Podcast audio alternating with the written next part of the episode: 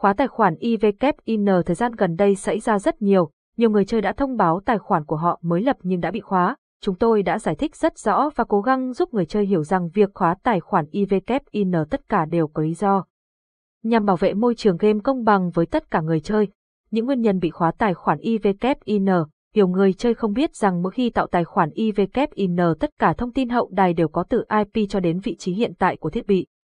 Việc gian lận với nhà cái IVKIN là điều khó có thể xảy ra, mà nguyên nhân chính của việc khóa ID IVKIN đều là nhằm bảo vệ sự công bằng trong game đổi thưởng.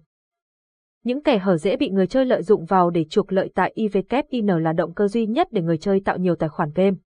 Tuy nhiên sau khi tạo tài khoản thì tài khoản chưa bị khóa ngay lập tức, chỉ khi phát sinh giao dịch hệ thống sẽ tự quét và khóa tài khoản, lợi dụng chính sách đại lý để chuộc lợi. Hiện tại IVKIN đã có hình thức trả hoa hồng 30% tổng cực thắng cho đại lý.